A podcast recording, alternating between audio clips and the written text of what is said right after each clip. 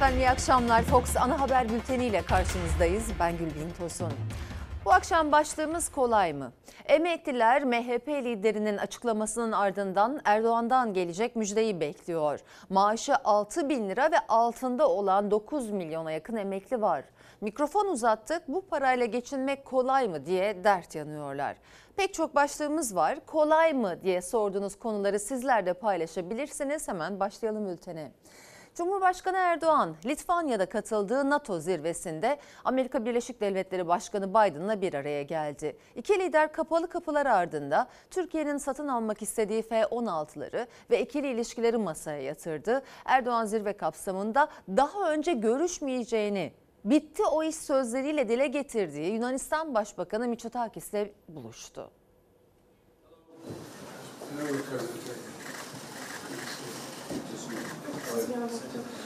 Bundan önceki buluşmalarımız adeta ısınma turları gibiydi.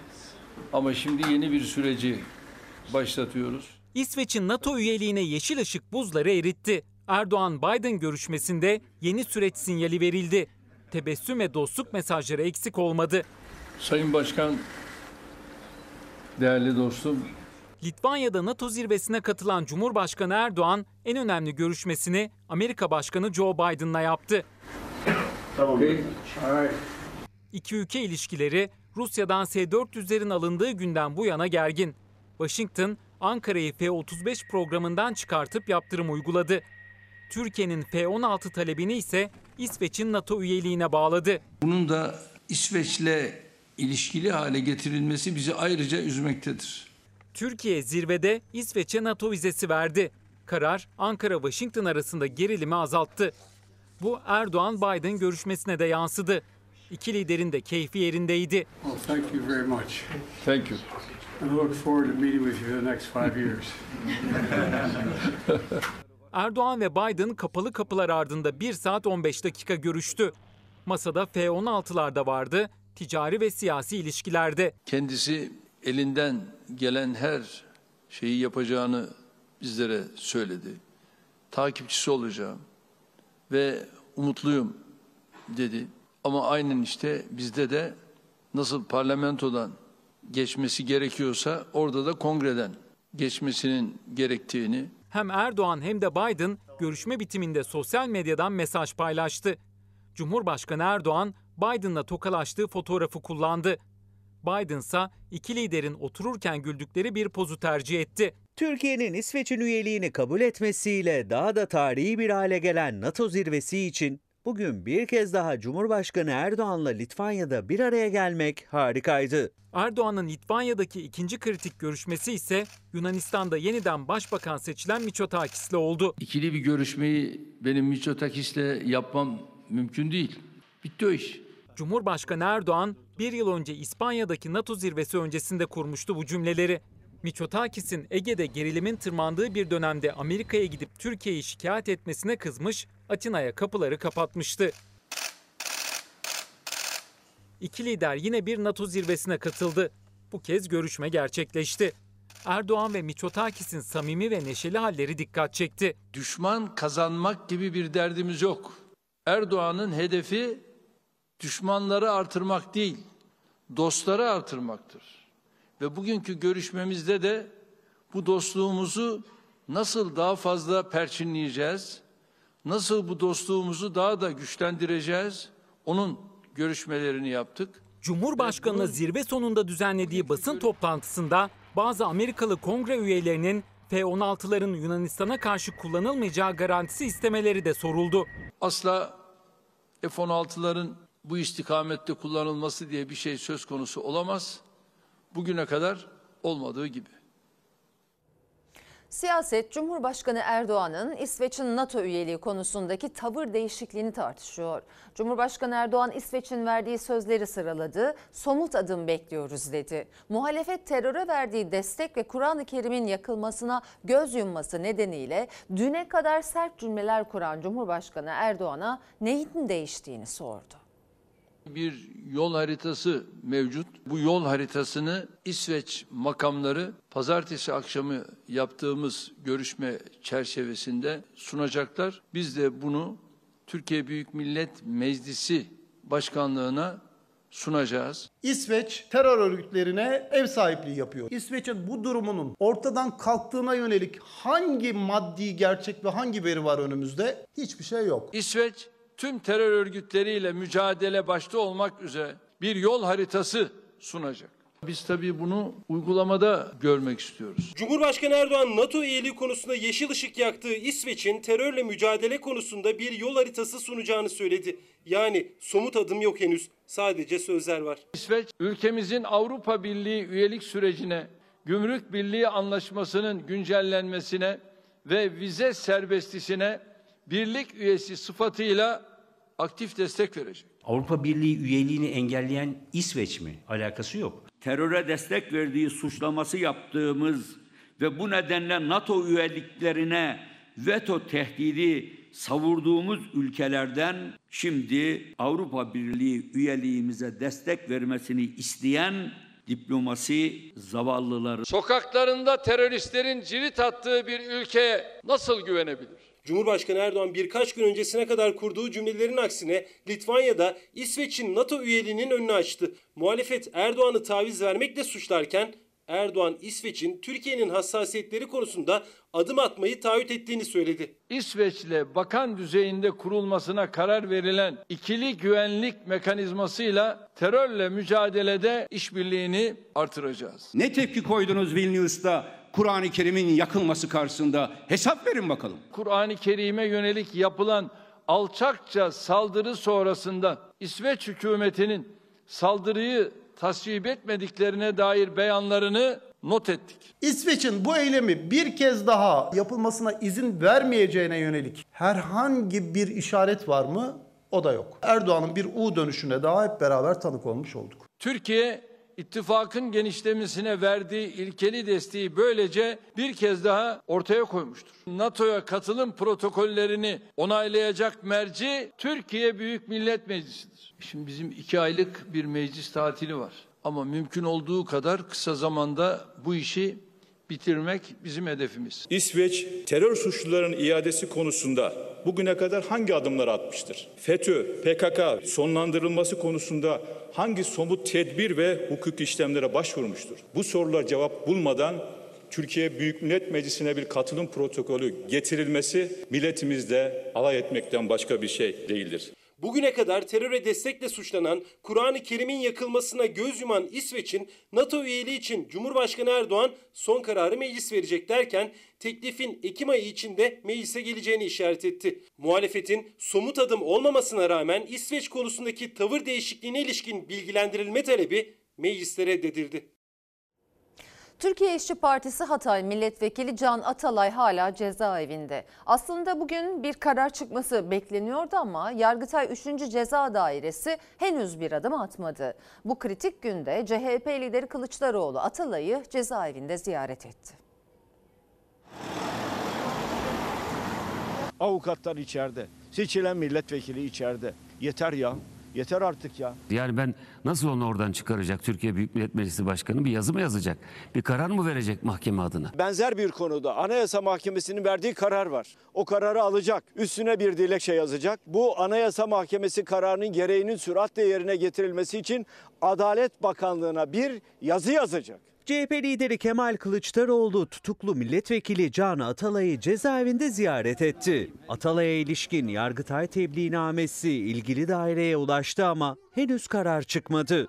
Kılıçdaroğlu Meclis Başkanı Numan Kurtulmuş'a seslendi. Efendim ben de buraya gelmesini istiyorum. Ne demek istiyorum? Oraya gelmek zorunda ve bunun için mücadele edecek kişi bir numaralı aktörün de Türkiye Büyük Millet Meclisi Başkanı olması gerekiyor. Öncelikle tabii şahsın tutukluluk halinin bir şekilde bitmesi yani kararın bir an evvel verilmesi lazım. Ya Allah aşkına bu nasıl bir uygulamadır? Bu nasıl bir yargıdır?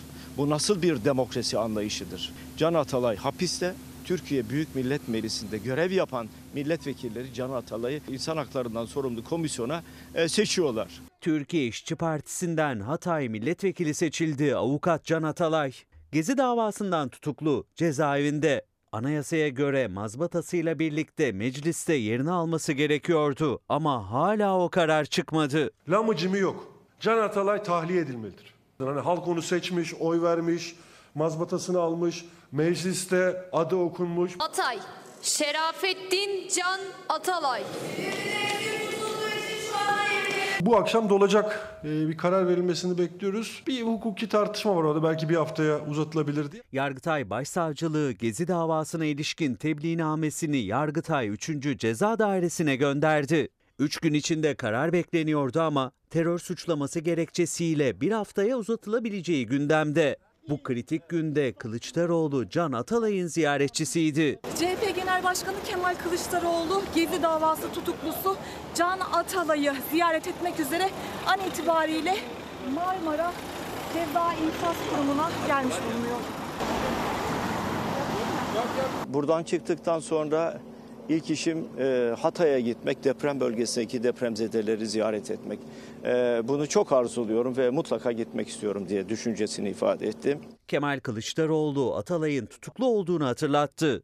Anayasaya göre seçimden önce veya sonra bir suç işlediği öne sürülen bir milletvekili meclisin kararı olmadıkça tutulamaz, sorguya çekilemez, tutuklanamaz ve yargılanamaz. Bir sefer şu anda kendisi hükümlü değil. Bunu bütün milletimizin bilmesi lazım. Tutuklu. Yani herhangi bir hakkında mahkeme kararı söz konusu değil. 1392 avukat da ortak bildiriyle Yargıtay'a Atalay serbest kalsın diye çağrıda bulunurken Soma'daki maden faciasında hayatını kaybeden 301 madencinin yakınlarından da benzer ses yükseldi. Can Atalay şehit madenci yakınlarının da avukatı. Madenci aileleri olarak diyoruz ki canı derhal tahliye ediniz. Halkın iradesini halka geri verin. CHP'de değişim talebiyle Bolu'dan Ankara'ya yürüyüş başlatan Bolu Belediye Başkanı Tanju Özcan 10. günde CHP Genel Merkezi'ne ulaştı. CHP Genel Başkanı Kemal Kılıçdaroğlu'nu çok sert ifadelerle hedef aldı. Bak koltuk sevdalısı Kemal Kılıçdaroğlu. Ben sana koltuk getirdim. Şimdi in koltuktan al bu koltuğu git evinde otur torunlarısın.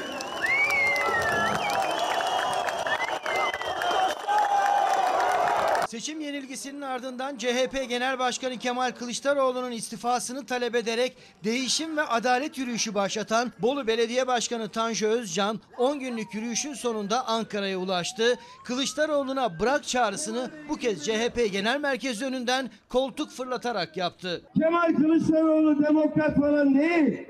Aslında en az Erdoğan kadar diktatör. Sakin karakterli bir adam falan da değil. Rol yapıyor.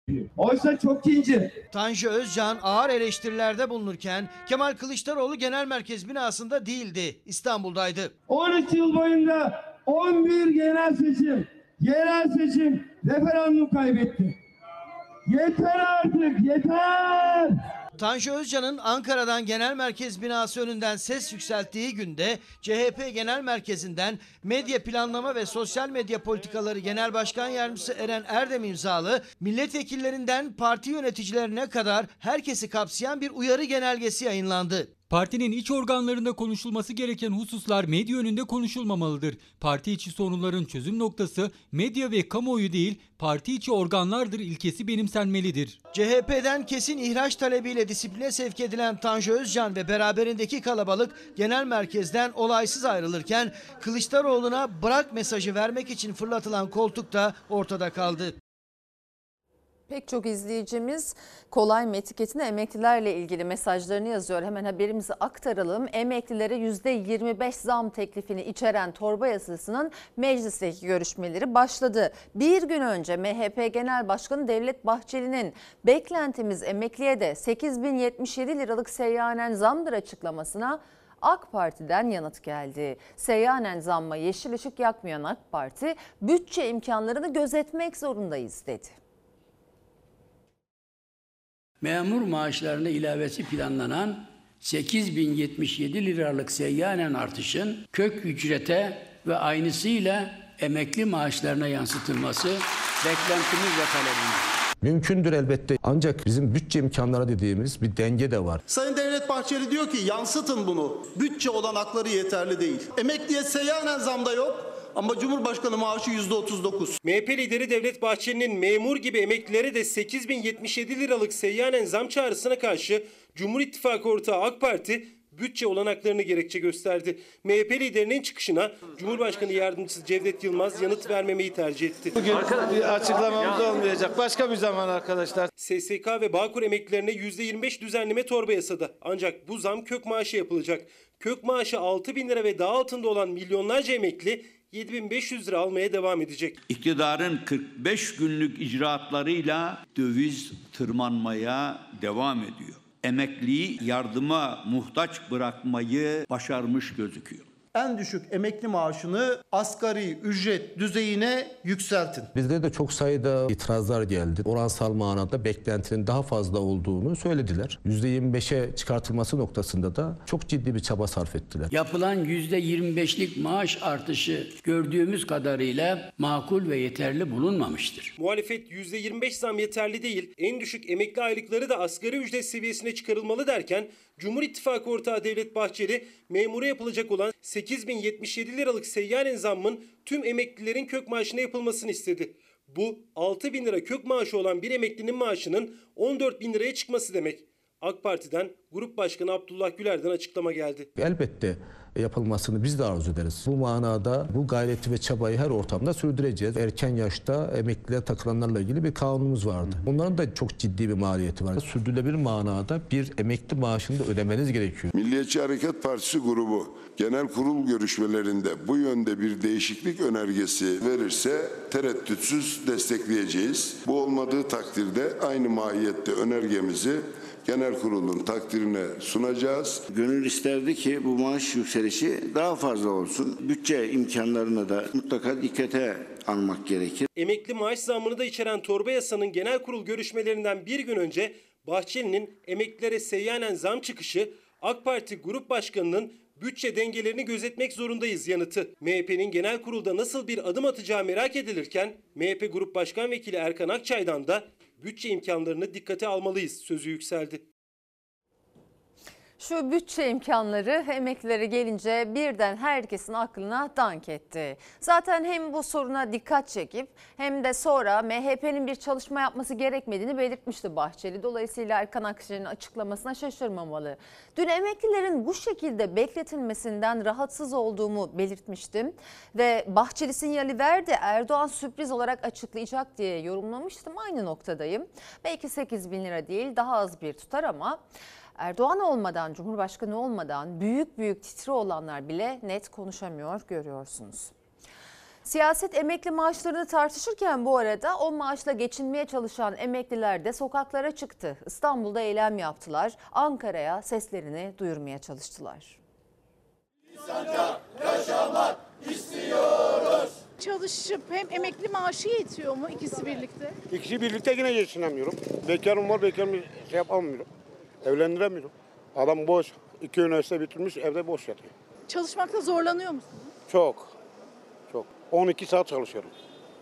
Sabah saat 4.30'da çıkıyorum. Akşam saat 5-6'dan evime geliyorum. Yıllarca çalıştığı, oğlunu iki üniversitede okuttu, emekli oldu ama hala günde 12 saat çalışıyor, yine de yetmiyor. Emekliler %25 zam açıklamasıyla bir kez daha hayal kırıklığına uğradı. Yine meydanlara çıktı. Çünkü hem oran düşük kaldı hem de en düşük emekli maaşına zam yok. Yani kök maaşı 6 bin lira ve altında olan 9 milyon emekli 7500 lira almaya devam edecek. 7500 lira nedir? Açlık sınırının altında, yoksulluk sınırının altında. Emekliler uzun zamandır en düşük emekli maaşının en azından asgari ücret kadar olmasını istiyordu ama açıklanan son zam oranıyla o rakama yaklaşamadı bile. Bu yüzden emekliler yine meydanlarda toplanıp seslerini duyurmaya devam ediyor.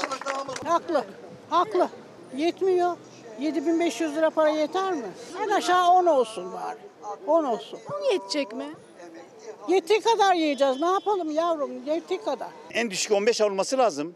Hayat şartları belli ortada. En düşük emekli maaşı en azından asgari ücret kadar olsun 11.402 liraya çıkarılsın istiyordu emekli öyle olmadı. Asgari ücretinde açlık sınırının da altında kaldı milyonlarca emekli. Yarısından fazlasına ise hiç zam yok. Kök maaşı 7500 liraya tamamlananlar yine 7500 lira almaya devam edecek. Onlar da memurlar gibi seyyanen zam istiyor. En azından 5 tane market geziyoruz bir şey alabilmek için. Peynir, et, şu bu o kadar pahalı oldu ki. Emekli olarak almamız mümkün değil. Emekli maaşı en azından 25 milyon almalı şu an için. Belki yetmesi mümkün değil. 30 bin lira olması gerekiyor. Gidemiyoruz ki markete daha. Bir tuvalet kağıdı bile alamıyoruz. Bırak İstihdam edilemiyoruz, iş de bulamıyoruz zaten çalışmak istesek de. Maaşımızın yetmesi mümkün değil zaten. EYT'lilerin %40'ı çalışmaya devam ediyor. Çünkü emekli maaşları düşük. Emekliler yeniden çalışmalarına gerek kalmayacak bir maaş istiyor. Çalışmak zorundalar. E, geçinemezler. Mümkün değil. 7500 lira e, Bir pazar alışverişi, bir market, Bir izleyicimiz bütçe sınırlı cevabı kabul edilemez. Suriyeliye para vermeyin, taahhütlü yap işlet devletlere para aktarmayı kesin, şirketlerin vergi borçlarını sıfırlamayın, teşvikleri kesin, lüksten vazgeçin. Bakın o zaman bütçe nasıl müsait oluyor demiş. Emeklinin geçinmesi kolay mı diye ekleyerek. Bir izleyicimiz de bu ülkede emekli olabilmek bile kolay mı diye soruyor. EYT'liler olarak hala bekliyoruz. Emeklilik işlemleri resmen yavaşlamış gibi pek çok mağdur insan var bu konuyla ilgili diyelim. Devam edelim. Vergi oranlarındaki artış ve ek vergilerle vatandaş daha da zorlanırken AK Parti Grup Başkanı Abdullah Güler vergi artışlarını savundu. Japonya'dan, Avustralya'dan örnekler verdi. Muhalefet tepki gösterdi. Örnek verilen ülkelerin kişi başına düşen milli gelirini hatırlattılar.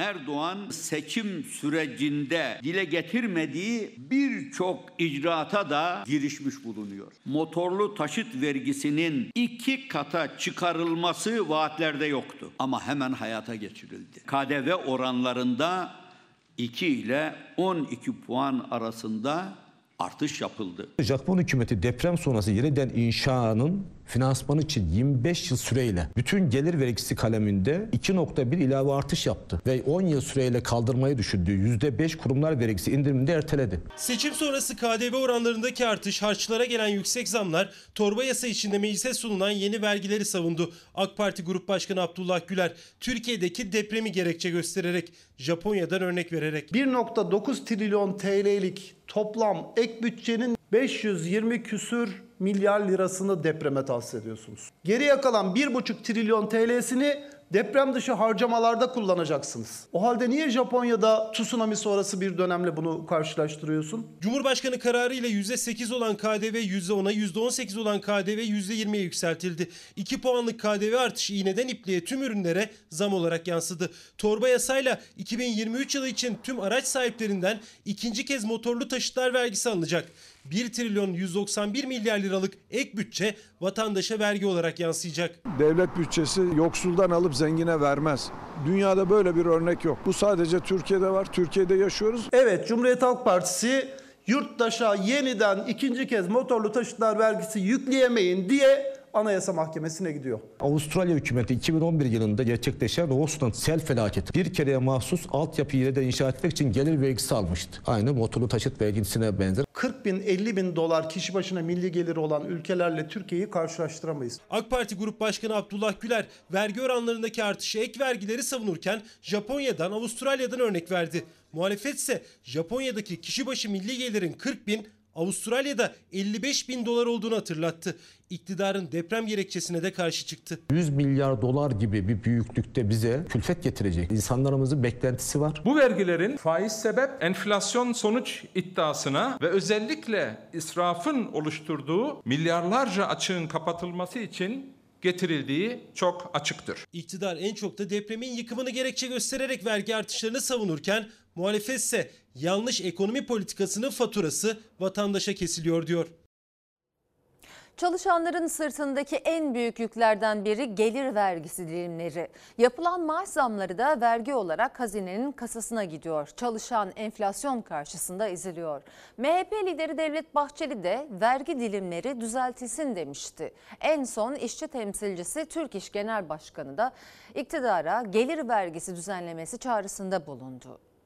Temmuz ayının ortasındayız. İşlerin büyük bölümü %27 vergi dilimine girdi. Ortalama 2000 liraya yakın kayıpları var. Özel sektörde bugün brüt maaşı 30 bin lira olan bekar bir çalışanın yılın başında ele geçen net miktarı asgari ücret istisnası düştükten sonra 22.880 lira iken yılın sonunda 20.770 liraya kadar düşüyor. 2030 liralık bir fark mevcut. Emekli memur maaş zamları tartışılırken milyonlarca çalışan bir üst vergi dilimine girdi Temmuz ayı itibariyle. Yani maaş kesintisi katlandı. İşçi memur gelir vergisi düzenlemesi beklerken ek bütçedeki ek 201 milyar liralık gelir vergisi kalemi iktidarın çalışan lehine bir düzenleme yapmayacağının kanıtı diyor vergi uzmanı Ozan Bingöl. Bu 200 milyarı hedeflediklerine göre kalan 6 ayda bir de bunun iki tane göstergesi var. Gelir vergisi dilimlerini güncellemeyi düşünmediklerini anlıyoruz buradan. İki, verdikleri zamların gelir vergisiyle bir kısmının geri hazineye döneceğini anlıyoruz. İşçi memur temsilcileri yıllardır dile getiriyor gelir vergisi oranlarının yüksekliğini.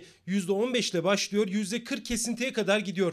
Temmuz ayı milyonlarca çalışanın da bir üst vergi dilimine girdiği ay. Bu adil bir vergi sistemi değil. Çok kazanandan çok alsınlar, az kazanandan az alsınlar. Gelir vergisi dilimleri ve kıdem tazminatı ile ilgili düzenlemeler işçi işveren yararını dikkate alacak şekilde gözden geçirilmelidir. 30 bin lira bürüt maaşı olan bir kişi Ocak ayında 22.880 lira maaş alırken Temmuz'da 20.770 lira alacak.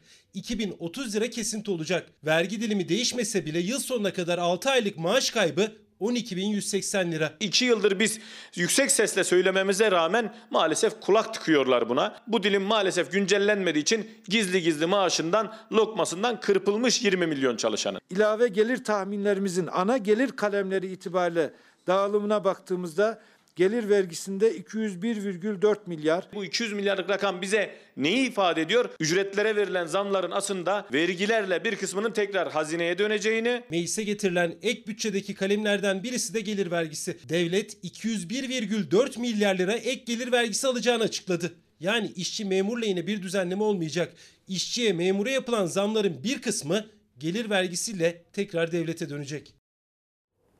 Akaryakıtta zam yağmuru hız kesmiyor. Motorine 1 lira 12 kuruş daha zam geldi. Artan nakliye masraflarıyla bu zam tüm ürünlerin fiyatına yansıyacak. Mazota her gün zam geliyor. Sürekli zam zam zam. 1200 litre mazot alıyoruz. 1 lira oynasa 1,5 milyar falan fark eder. Bir gün önce alsaydım e, en azından 3 milyar karım olurdu. Şu anda 3 milyar zararındayım. Motorine yine zam geldi. 1 lira 12 kuruş zamlandı litresi. Fiyatı yeniden 26 liranın üstüne çıktı. Seçimden önce 18,5 liraydı mazot. Şu anda 26 milyon 300 lira. 7 milyon fark oldu bir ay içinde. Biraz vicdan lazım yani. Gelen son zamla birlikte motorinin litresi 26 lirayı geçti. Bir depo artık ortalama 62 lira daha zamlı da olacak.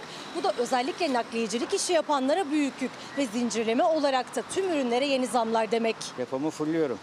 Ne kadara full? Karta yükleniyoruz. 1200, 1300 o civarlarda. Zamlardan önce ben 100 liraya 13 litre mazot alıyordum. Şimdi o mazotu 400 liraya 500 liraya alıyorum yani. E, Mobilyacılık yapıyoruz. Eski bir firmayız. Ortalama 3-4 günde bir fiyat güncellemesi yapıyor firmamız. Mobilyada, sebze meyvede tüm ürünlerde motorine zam geldikçe fiyatlar artıyor. Adana'dan geliyorum. Kırmızı kapya biberi salçalık diyebiliriz. Şimdilik ben bunu getirdim. Şu an depomu yani yaklaşık 15 bin liraya doldurdum. Getirdiğim yük 20 bin lira. Bunun içinde masrafı var, kendi ihtiyacım var, giderim var. Motorinin fiyatı arttıkça kamyonlar, tırlar maliyet yükünün altından kalkamıyor. Ürünlerin meyve sebzenin fiyatı ise tüketiciye gelene kadar katlanıyor. Ben İzmir'den geldim. Domates zaten şu an yerinde pahalı. Ya, haliyle böyle mazota zam gelince tüketiciye kadar iki misli artıyor. Tarladan çıkış fiyatı 7 lira, 7,5 lira. Hale gelinceye kadar yani 11-12 lira oluyor. Haliyle mazot fiyatları yüksek olduğu için. Tabii bu üreticiye kadar 15-20 liraya kadar yükseliyor. Yolda ürünün fiyatını katlayan akaryakıtın yanı sıra köprü ve otoyol ücretleri. Onlara da KDV zammı geldi. İstanbul'daki Boğaz köprülerinden geçiş 8 lira 50 kuruş artık. Osman Gazi Köprüsü'nden geçiş 190 liraya. Çanakkale Köprüsü de 205 liraya çıktı. Zam üstüne zam zaten her türlü. Yani her türlü devlet alıyor, her türlü alıyor yani. Ondan sonra tüket, e, tüketici yiyemiyor. Diyor ki pahalı. Tüketici şuna 30 milyon vermiyor. Bak ne tellerle mal indiriyoruz. Vergisiz hiçbir şey yok. Ülke vergi sayesinde dönüyor değil mi? Yeni Milli Eğitim Bakanı Yusuf Tekin'in kız okulları açılabilir çıkışı tepki çekti. Bakan bazı ailelerin kız çocuklarını erkeklerle aynı okula göndermek istemediğini söyleyip kız okulları açabilmeliyiz dedi. O açıklamaya yanıt gecikmedi. Kız çocuklarını okula göndermeyen velilerin argümanlardan bir tanesi de ben çocuğumu erkeklerle aynı okula göndermek istemiyorum. Şimdi ben milli eğitim olarak birinci hedefim ne? Kız çocuklarının okullaşması. O zaman veliyi ikna etmek için biz gerekirse kız okulları da açabilmeliyiz. Aileler erkek çocuklarının yanında kızlarını okula göndermiyorlarmış falan. Ne yaptınız arkadaşlar? Afganistan'a falan mı döndürdünüz burayı ya? Bu nedir yani? 21. yüzyılda bir Milli Eğitim Bakanı bu cümleyi nasıl kullanır? 0-18 yaş grubundaki çocuklar bütün dünyada çocuk olarak ifade edilir. Bir Milli Eğitim Bakanı'nın cinsiyet olarak ayrımcılıkla ifade etmesi son derece yanlış bir tutumdur. Milli Eğitim Bakanı Yusuf Tekin, kız çocuklarını karma eğitimde okutmak istemeyen veliler var. Bunun için kız okulları açabiliriz dedi. Muhalefet tepkili. Yusuf Tekin'i biz müsteşarlığından tanıyoruz. Yusuf Tekin'i siz Milli Eğitim Bakanı yaparsanız tarikatların bu taleplerini bakanlığa taşıma konusunda zaten ona yol açmış olursunuz. Veli isterse çocuğunu kız okullarına gönderebilmeli, isterse erkeklerin gittiği okullara gönderebilmeli. Çok marjinal bir tartışma. Ülkemizde şu anda eğitim meselesi gerçekten çok ciddi bir sorun. Kadınlar üzerinden kimlik çatışmalarını sürdürüyorlar. Milli Eğitim Bakanı Yusuf Tekin, kız çocuklarında okullaşma oranının düşüklüğü üzerinden kurdu cümleleri. Bazı ailelerin kız çocuklarını karma eğitim sistemi nedeniyle okula göndermediğini söyledi. Formülü kız okulları açmak olarak açıkladı. Ya bir ülkenin Milli Eğitim Bakanı ben bu ülkede kız çocuklarını okutamıyorum der mi ya? Okuyabilmeleri için tek yol onların kadın ve erkek olarak ayrılmalarını kabul etmektir diyebilir mi? Bu saçmalığa izin veremeyiz. Karma eğitim esastır. Ama benim asli görevim okullaşma oranını artırmak. Yani bunu bir e, gerekçe olarak ileri süren velilerin bu gerekçelerini elinden almamız gerekiyor. Taliban'la aramızda bir fark yok diyen bir zihniyet bunlar. Ama bunu her seferinde gözümüze sokmaları bizim açımızdan artık sabır eşiğinin açılması anlamına geliyor. Karma eğitime karşı olduğum söyleniyor. Tam tersine özgürlükçüyüm. Burası layık Türkiye Cumhuriyeti. Milli Eğitim Bakanı Yusuf Tekin ne demek karma eğitim kız çocuklarının okumasına engel oluyor? Taliban kafasıyla ülke yönetilemez. Seni okutan kadın öğretmenlere bile hakaret ediyorsun. Kim ve nefreti körüklüyorsun. Milli Eğitim Bakanı istifa et. Kız çocuklarının okullaşma oranının artırılması için kız okulları formülünü ortaya atan Milli Eğitim Bakanı Yusuf Tekin, 2020 yılında yayınlanan Şeriat, Meşruiyet ve Meşrutiyet kitabıyla gündeme gelmiş, şeriatı övdüğü iddia edilmişti. Yusuf Tekin'e şeriatı övüp övmediği soruldu. Dikkat çekici bir yanıt verdi. Kitapta siz şeriatı mı övüyorsunuz Sayın Bakan? Keşke şeriatı övecek kadar bilgim olsa veya şeriatla ilgili böyle bir kitap yazacak bir bilgim olsa ama yok. Bakın bu kız okulları meselesinin gündeme bile getirilmesini küçümsemeyin. Burada son günlerde daha çok seçimden sonra yaşananları hatırlatmakta fayda var diye düşünüyorum. Önce meclise AK Parti listelerinden girebilen Hüdaparlıların bulundukları katta kadın çalışan istemediğini öğrendik. Talepleri reddedildi gerçi. Sonra okullara imam ve vaiz görevlendirmeleri yapıldı. Rehber öğretmen olarak. Halbuki bu işin eğitimini almış olanlar atama bekliyor yıllardır. Geçen gün haberini paylaştık. Gençlerin ahlakını bozduğu gerekçesiyle bazı konserler bir platform tarafından iptal ettirilebildi.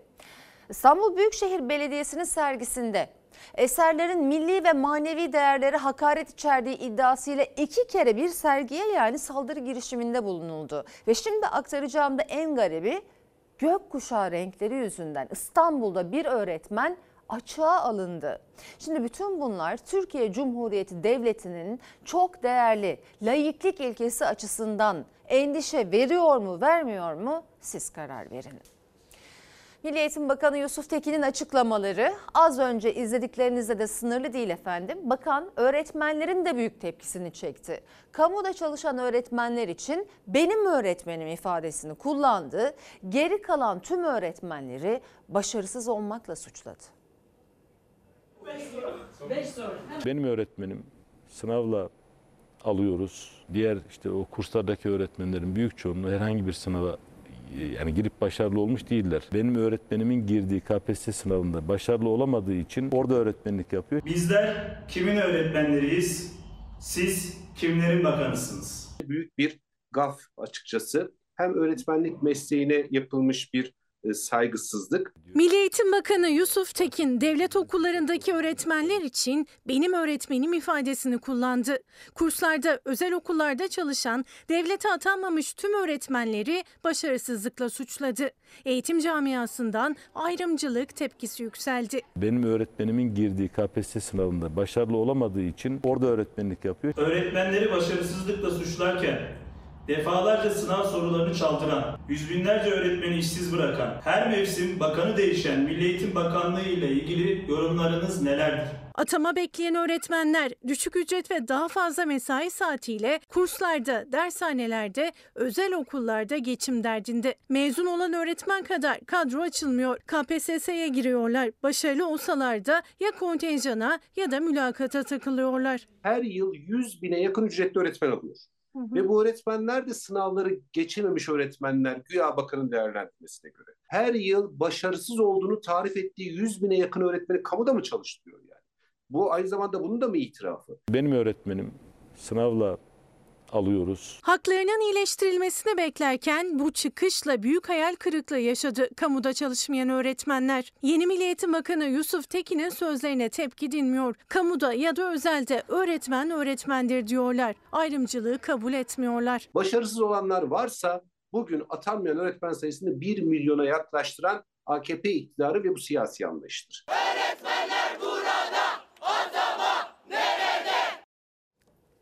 Kademe Özbay güzel açıklamış. Hem ayrıştırmacı bu tutum kabul edilemez hem de Tekin'in ifadesi şöyle yanlış. Özel sektör başarısız çalışanı hangi alanda faaliyet gösterirse göster gösteriyorsa göstersin özel sektör bünyesinde tutmaz. Batar yoksa da ondan biliyorsunuz kamu içinse tam tersi mümkün eğer niyet kötüyse. Devam edelim. Sağlıkçıların eylemi vardı. Sağlıkçılar mecliste görüşülen memur zammı teklifini protesto için eylemdeydi. En düşük memur maaşının yoksulluk sınırına çıkartılmasını, çalışanlar arasındaki maaş adaletsizliğinin giderilmesini istiyor.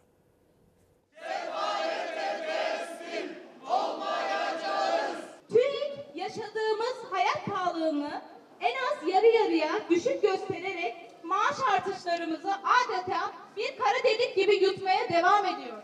Şu an bir güvenlik personeli e, 26-27 bin alıyorsa ben e, 11 yıllık sağlık personeliyim, ortopedi teknikeriyim. 25 bin olacağı söyleniyor. Temizlik personeliyim ben. Geçen ay 19 bin lira mı aldık? O, o civarlarda bir şey aldık. 26 yıllık çalışanım, 4 yıllık üniversite mezunuyum. 17 bin, 16 bin 500, işte 17 bin 250. 4 yıllık lisans mezunu hemşirenin son aldığı maaş aynı hastanedeki temizlik işçisinden düşük. Temmuz zamları da aradaki makası açmaya yetmeyecek. Toplu sözleşmeyle kamu işçisinin maaşı çoğu memurun maaşından yüksek olacak. Sağlıkçılar yaptıkları eylemle maaşta adalet istedi.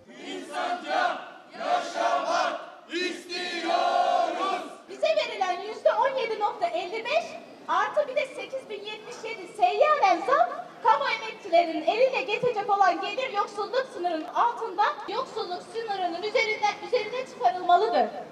Her 3 ayda bir yoksulluk sınırında yaşanan artışa göre güncellenmeli. Yoksulluk sınırı 33.788 lira. En düşük memur maaşı ise 22 bin liraya çıkacak. Başta sağlıkçılar tüm memurlar en az yoksulluk sınırı kadar maaş istiyor. Memura %17,55'lik enflasyon farkı ve 8077 lira seyyanen zam teklifi mecliste. O seyyanen zamsa emekliye tazminata yansımayacak. Seyyanen zam emekliliğe yansımıyor ve e, Ocak ayında olacak zam için de etkilemiyor maaşlarımızı. Biz eğitimimiz oranında daha e, aşağıda kalıyoruz. Üniversite mezunu olarak bu rakamın altında kalıyoruz ve çok üzücü bir durum bu. Herkese eğitimi oranında e, zam talep ediyoruz. Sağlık çalışanları zam teklifinin gözden geçirilmesini ve geçinebilecekleri bir ücret istiyor. Hastalara şifa olurken geçim derdi düşünmek istemiyorlar. geçinemiyoruz. Yani tamamen aldığım maaşı bakıyorum gelen zamlara. Zam yapıldığı akşam e, ertesi gün hemen zamlar yapılmaya başladı. Kredi kartlarımıza muhtaç olmadan, kredilere muhtaç olmadan geçinmek istiyoruz. Avrupa'daki insanlar Türkiye'ye gelip tatil yapıyorlar ama biz hastanelerimiz önünde geçinemiyoruz diye haykırıyoruz. Şimdi ben içeri gireceğim. Ben neyi düşüneceğim? Mesela aldığım zammı mı düşüneceğim? Burada yaptığım basın açıklamasının bir işe yarayıp yaramayacağını mı düşüneceğim? Yoksa ağlayan teyzenin damarına girerken daha az mı acıtayım diye düşüneceğim. Kolay mı etiketimize genellikle emeklilerle ilgili sorunu olanlar yazmış. Haberimizi aktardık. Ee, sizden gelen bir yorumu da okuduk. Farklı gruplardan az subaylar çok dertli. Onu okuyalım. Ben yüksekokul ve fakülte bitirmiş emekli bir az subayım. Emekli az subaylar daha doğrusu orada sorun var. İlkokul mezunu emekli işçi benim maaşımı neredeyse iki katını alıyor. Ben 14 yıl arazide gezdim. Adalet mi bu diye sorar. Kolay mı etiketine. Sağlıkçıların da e, yorumları var, mesajları var ama haberimizi aktardık. Şimdi yine bir başka haberle devam edelim. İktidarın en çok övündüğü hizmetlerinden biri yol yapmak. Ancak Karadeniz'i vuran selde en büyük hasarı yollar aldı. Muhalefetten yandaşa ihale, uzmanlardansa denetimsizlik iddiaları yükseldi.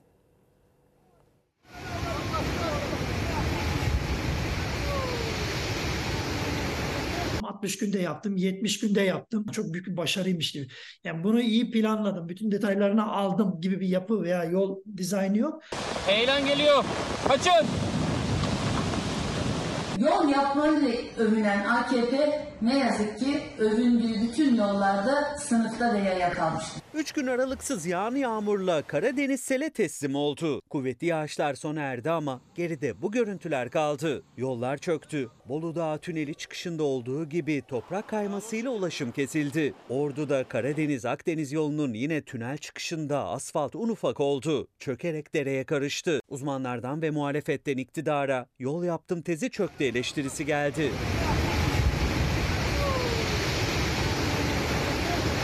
Karadeniz'de çöken yolları gördük ve birçok yerde tek şerit üzerinden e, yola devam etmek zorunda kaldık. İktidarın yandaşlarını zengin etmek için verdiği yol ihalelerinin sonucudur bu yıkımlar. Planlayıp ondan sonra da işin ihalesine çıkarsınız. Yapım sürecini değerlendirirsiniz. Hız her şey değildir. İnşaat Mühendisleri Odası'na göre planlamadan yapımın bitimine kadar büyük titizlik gerekiyor. Yollar, tüneller ihale usulü yaptırılıyor ama iddiaya göre yeterince denetim yok. Yolun üst yapısı düzgün yapılmıyor. E, Ondan sonra görüyorsunuz işte oturmaları, çökmeleri, yoldaki bozulmaları, menfezler şeyine göre yapılmıyor. E, Standartlarına göre giriş ağızları, çıkış ağızları. Bir anda yolun kenarında tren raylarının altının boşaldığını fark ettim. Menfez patlamıştı. AFAD Genel Merkezi'ne, jandarmaya, polise ihbar vererek tren yolu akışının kapatılmasını sağladım. En tehlikeli noktalardan biri de tren menfezleri. Çorlu'da 25 kişinin yaşamını yitirdiği faciada olduğu gibi her yağıştan sonra menfezlerin altının boşaldığını civarda yaşayanlar ya da oradan geçenler fark ediyor. Mayıs ayında yağış Ankara-Konya hızlı tren hattında demir yolunun altındaki zemini aldı götürdü. İki ay geçti. Bu kez Karadeniz'deki yağışta Zonguldak Çaycuma'da kaydedildi benzer görüntü. Faciadan dönüldü. öngörmediğimiz yağışlar değil. Bunlar zaten bilinen, var olan yağış miktarları. Suyun geliş ağzıyla ilgili düzenleme tam anlamıyla imalatına uygun, projesine uygun yapıldı mı onu bilemiyoruz. Muhtemelen yapılmamış ki su menfezin altına girmiş. Hasardan doğan zararın tahsili, o firmalara yeniden ihale verilip verilmeyeceği, hatalardan ders alınıp alınmadığı belirsiz. Dere taştı, menfezler uçtu, yol gidiyor tamamen, Yolcu uçağı inişten hemen sonra pistten çıktı. Sürüklenen uçak tel örgülere çarparak durabildi. Kokpit bölümü ve kanadı parçalanan uçaktaki 34 kişi kazadan mucize eseri kurtuldu.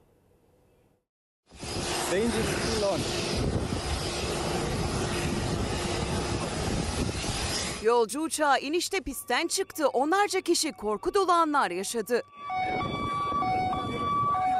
Somali'de özel bir havayolu şirketine ait uçakta dördü mürettebat 34 kişi vardı. Çift motorlu uçak başkent Mogadishu'da havalimanına indikten sonra pist dışına yöneldi. Sürüklenerek tel örgülere ve duvara çarptı. Uçaktan kopan parçalar etrafa savruldu. Kısa süre sonra bir kişi uçaktan kopan kokpit bölümünden çıktı. Onu diğerleri izledi. Bu sırada itfaiye ve kurtarma ekipleri kaza yerine ulaştı. Kazazedeleri hızla tahliye etti. Kokpiti ve kanadı parçalanan uçakta şans eseri can kaybı yaşanmadı. Bir kişi yaralandı. Havalimanı yetkilileri kaza öncesi pilotun herhangi bir arıza bildirmediğini, olayla ilgili inceleme başlatıldığını açıkladı. Şimdi ara zaman. Efendim Fox Ana Haber Bülteni'nin sonuna geldik ancak bugünün en önemli haberlerinden birisi Milli Eğitim Bakanı'nın yeni bakanın kız okulları açılabilirle ilgili sözleriydi. Haber yapmıştık. Onunla ilgili izleyicilerimiz demiş ki bazı ailelerin masum gerekçesi adına eğitim sistemini ideolojik beklentilere göre eğip bükmeye çalışmazlar umarım. Cumhuriyetin temel değerleri adım adım zedeleniyor maalesef. Böyle bir bahane olamaz şeklinde mesaj atmış. Efendim bültenin sonuna geldik. Bizden sonra ne olduğunu da aktarayım. Babasının Kızı televizyonda ilk kez yayınlanacak Türk sineması olacak. İyi akşamlar dileriz.